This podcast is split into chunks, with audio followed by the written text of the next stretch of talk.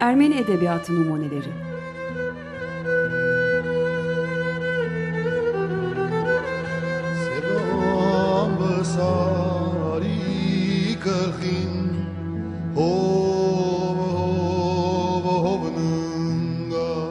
Hazırlayanlar Paylin ve Yetvart Tomasyan.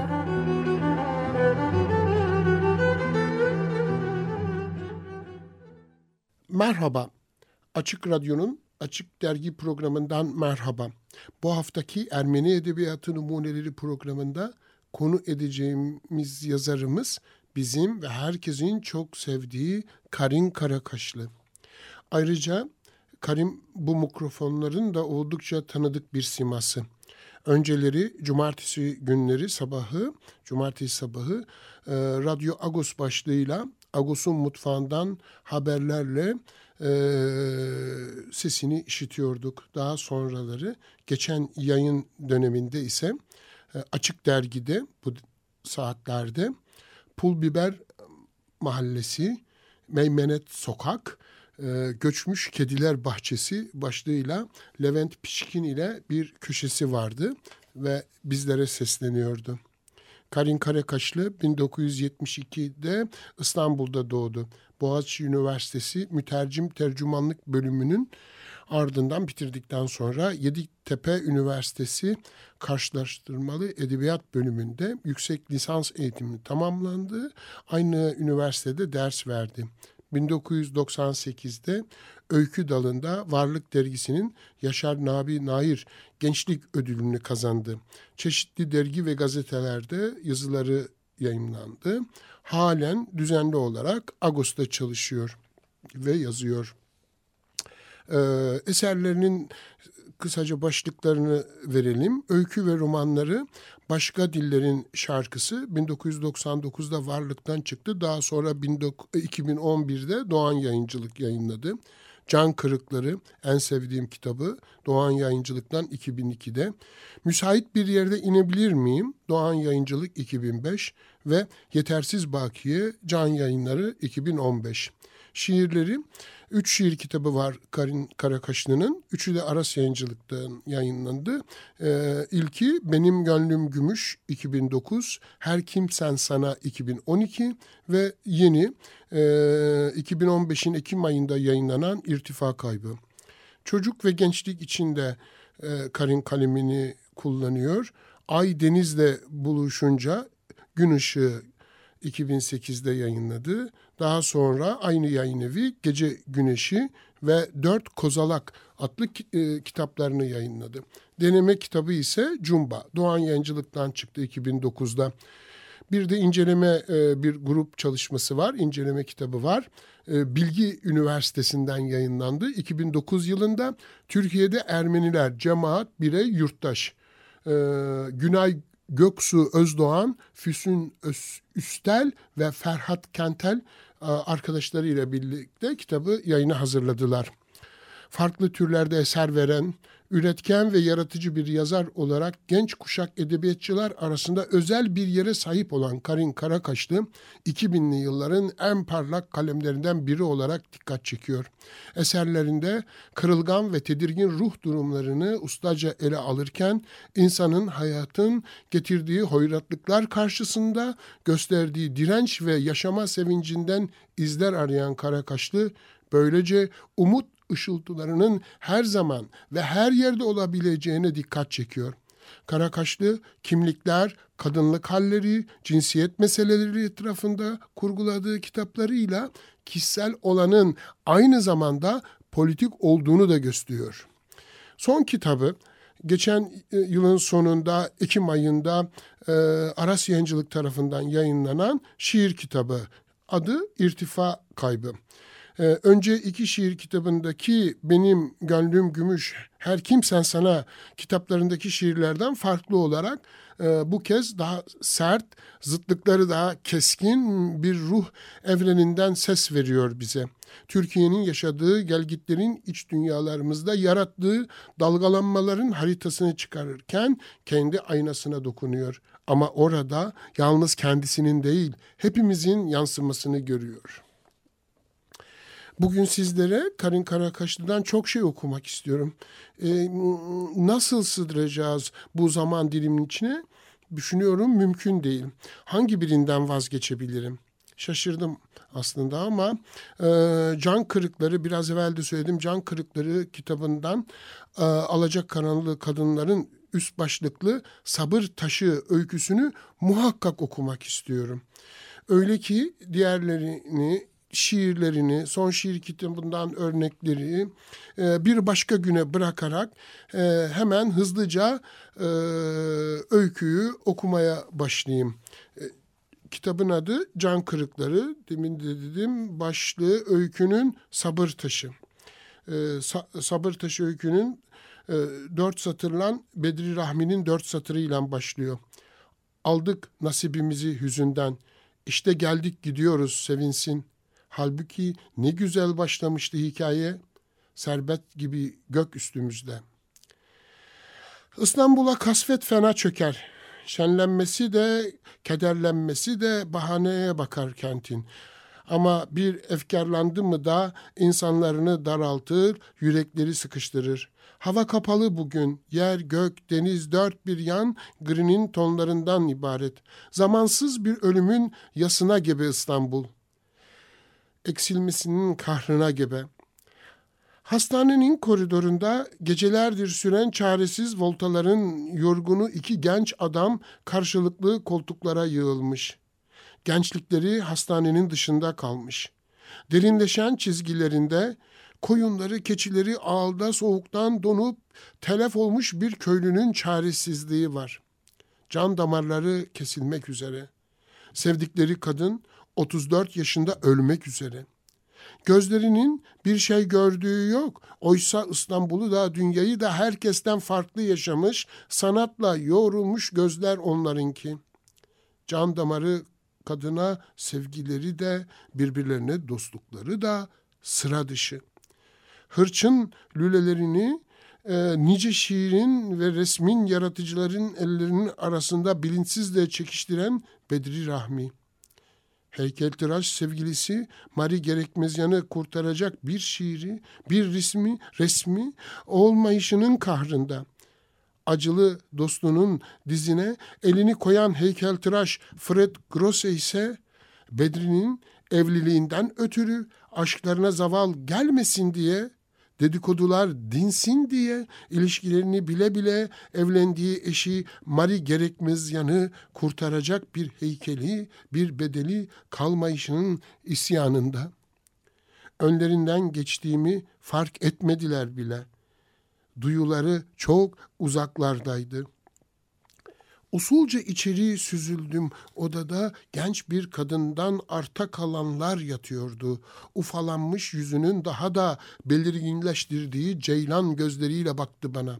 Bir an ölüme yakın duranların yüzlerine vuran o tarifsiz ruh aydınlığını seyrettim. Gülümsedi bana Mari. Heykellere can vermiş, canlara aşk vermiş elleriyle yanına oturmamı işaret etti. Bekliyordum gelmeni. Ne zamandır ötelerde hiç tanımadığım birilerinin beni düşündüğünü hissediyordum. E, tıpkı şu kapının gerisinde benim için atan yürekleri hissettiğim gibi dedi. E, elimi okşadı. Önce sen anlat gelişini. Ben sonra konuşurum uzun uzun. Şu anın 50 yıl ötesinde kimi sanatçıların anılarında Bedri'nin sanatını inceleyen yapıtlarda rastladım adına önce dedim. Çünkü sensiz anlatılan yaşam eksik kalıyordu ama anlatılan sen değildin. Teğet geçiyordun sanki. Örtülü, çekingen üslubundan taşan, dipnotlara sığmayan bir kadındın. Öyle hissettim. Bir nefes aldım. Sonra bir dergide o herkesin içine işleyen şiirlere, e, resimlere ilham veren kadının sen olduğunu okudum. Dahası heykeltıraş olduğunu.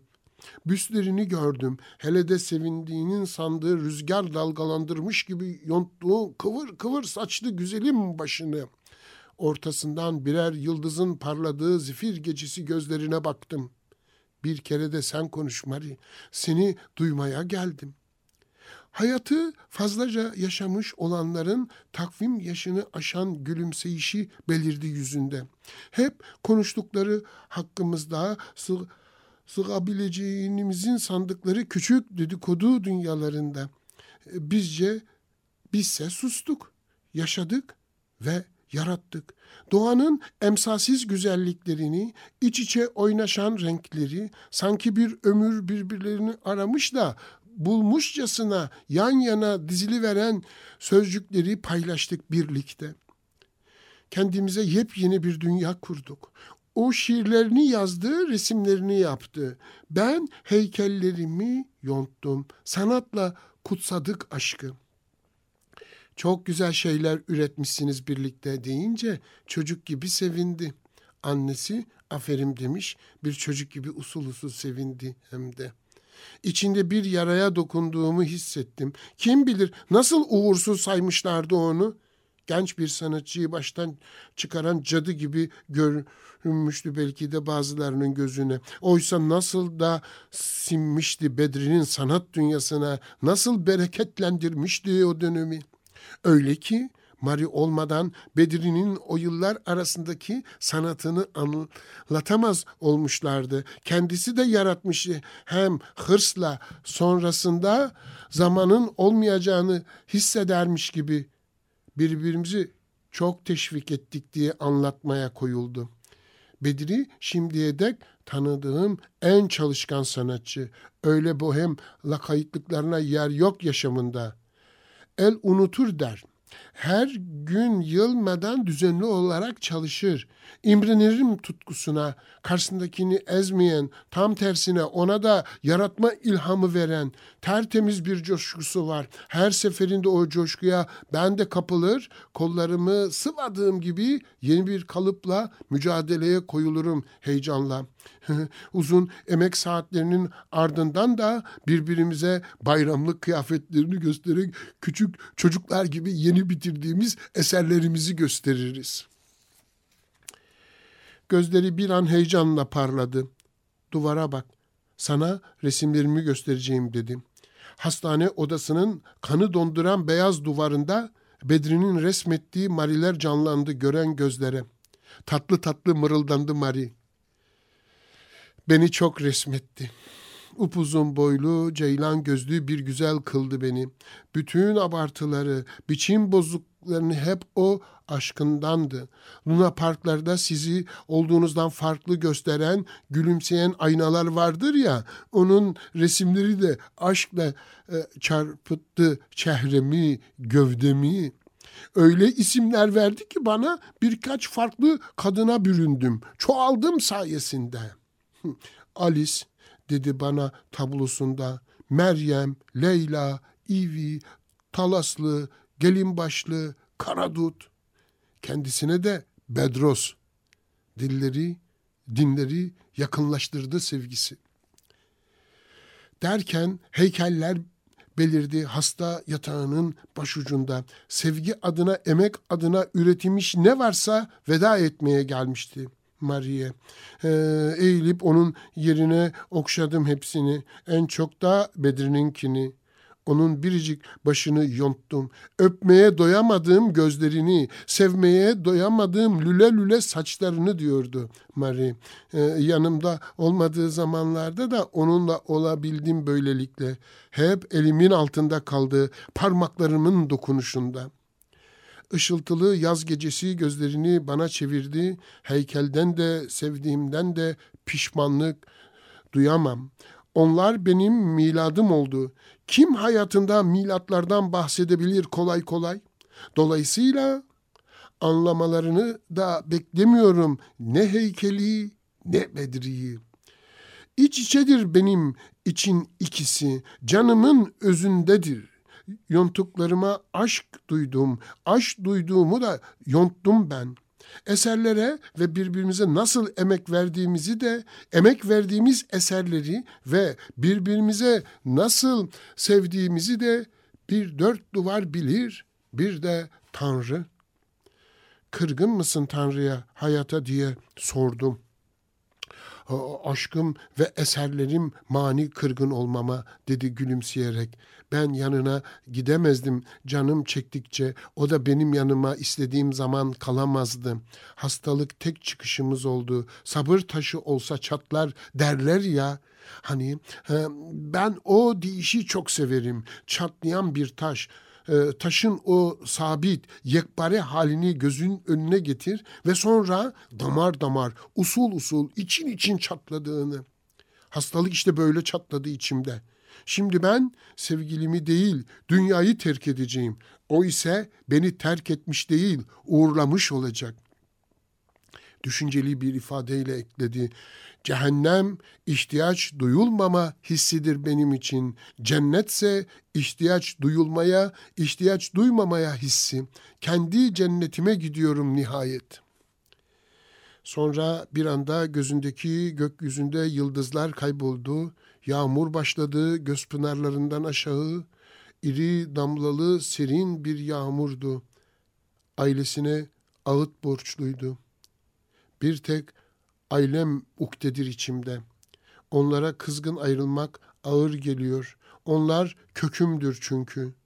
Ya zaten bir kez kopmuştuk Talas'tan İstanbul'a yollara düştüğümüzde.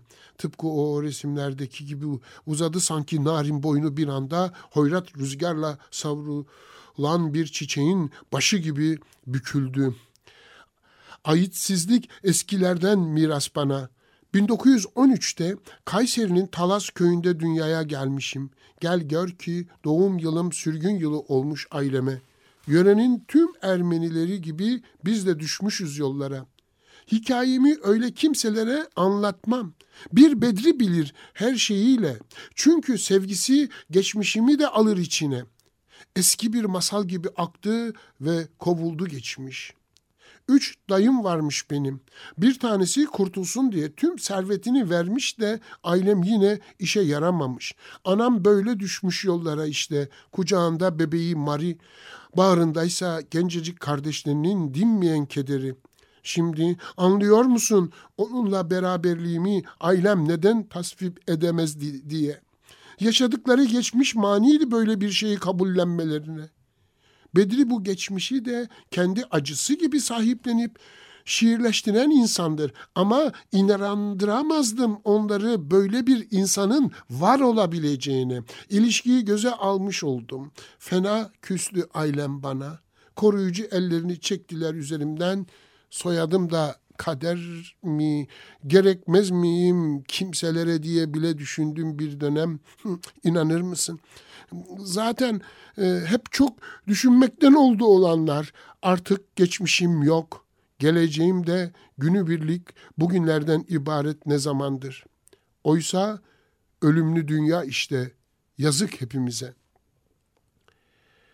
Bir parça neşelendireyim, yüzündeki bulutu dağıtabilir miyim diye çaresizce atıldım. Ama şimdi senin yeni bir ailen var. Gülümsedi.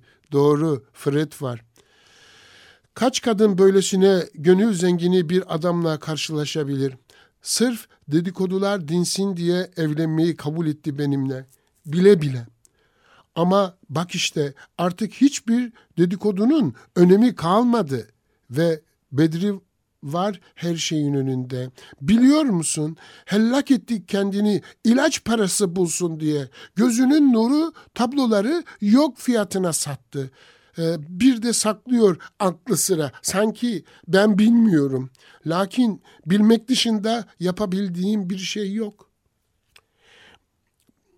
Başka türlü olsun istemez miydin diye sordu içindeki isyan. O ise artık tevekkülünün de ta kendisi olmuştu.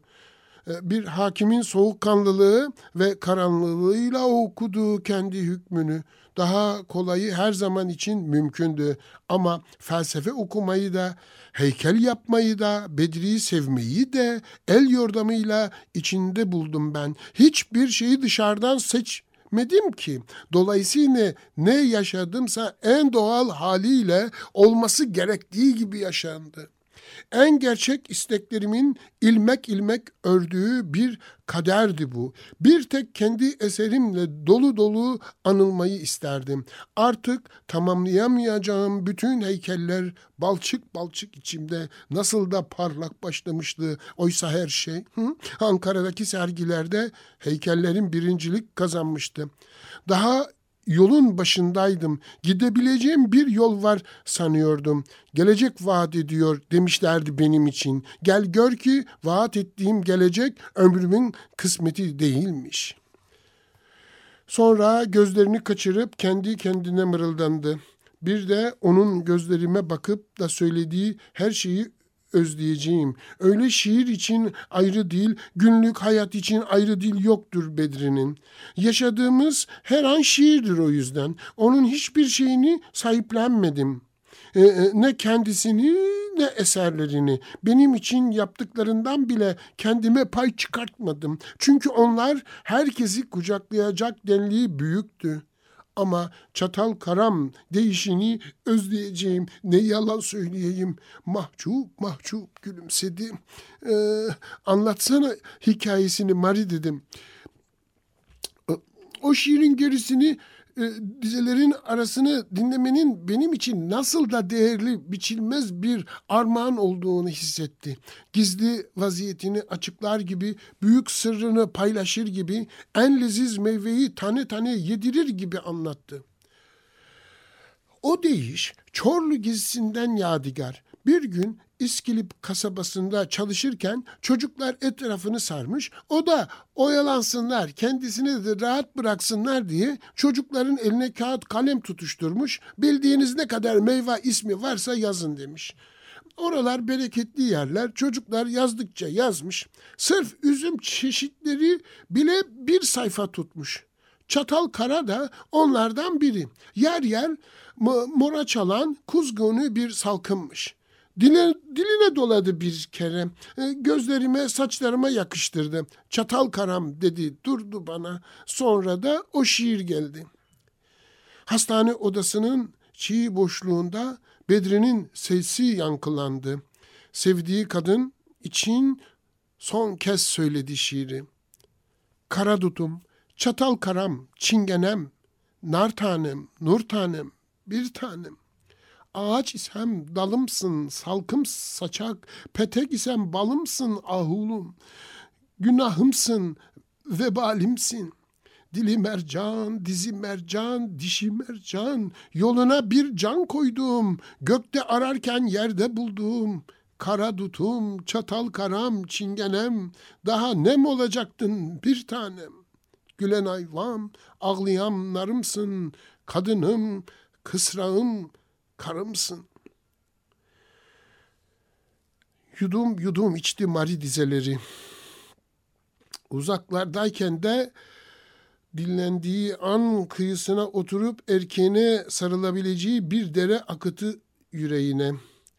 Üzerine hiçbir gölgenin düşmeyeceği denli aydınlık bir gökyüzü düşledi. En taze çiçekleri, en hafif esintiyi ekledi.'' Cennetini kurdu kendi kendine. En sulularından bir sepet dolusu meyve iliştirdi mis kokulu çimenlerin üzerine. Ama ağzına bile götürmedi onları. Mecali kalmamıştı hiç. Hayaline gümüşeyip mırıldandı. Ee, tam da onun dediği gibi bir dilim zehir zıkkım, bir dilim candan tatlı, bir aşk bizimkisi.'' Bu ara yine zehir zıkkım olan dilimleri yeme zamanımız. Acımla olan daha fazla acı vermeden gitmek istiyorum artık. Başkaları adımı, yarım kalmış sanatımı anımsayacak muhtemelen. Yine e, unutturmazlar beni. Kalkar boşluğum konuşur yerime ve kimsenin rahatsız olmayacağı kadar uzun zaman geçtiğinde belki bir gün beni de hatırlarlar.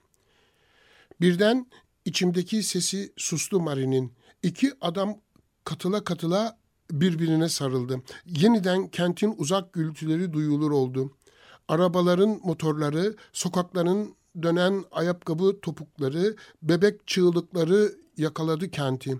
Güneşin henüz uykuda olduğu o alacak karanlığın en tesellisiz saatlerinde müezzinin berrak sesinden bir dua yayıldı kente. Eminönü'ndeki bütün güvercinler aynı anda havalandı. Avucumu açtım. Mari uçtu gitti.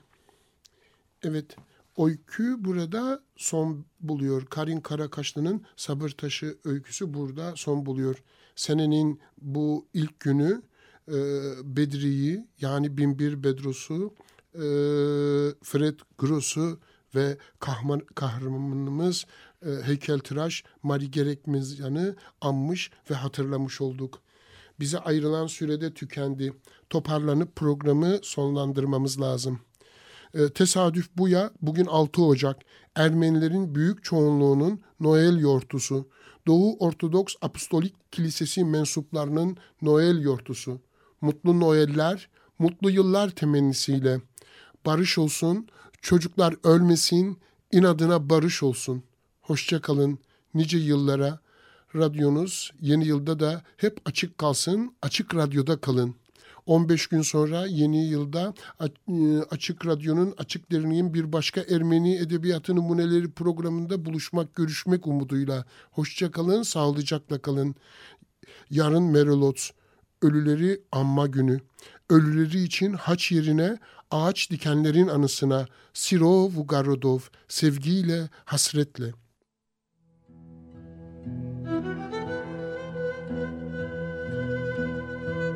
Ermeni Edebiyatı Numuneleri.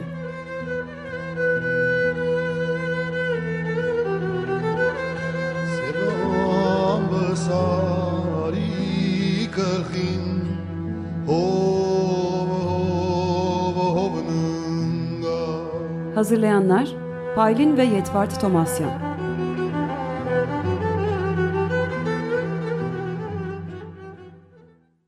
Açık Radyo program destekçisi olun bir veya daha fazla programa destek olmak için 212 alan koduyla 343 41 41.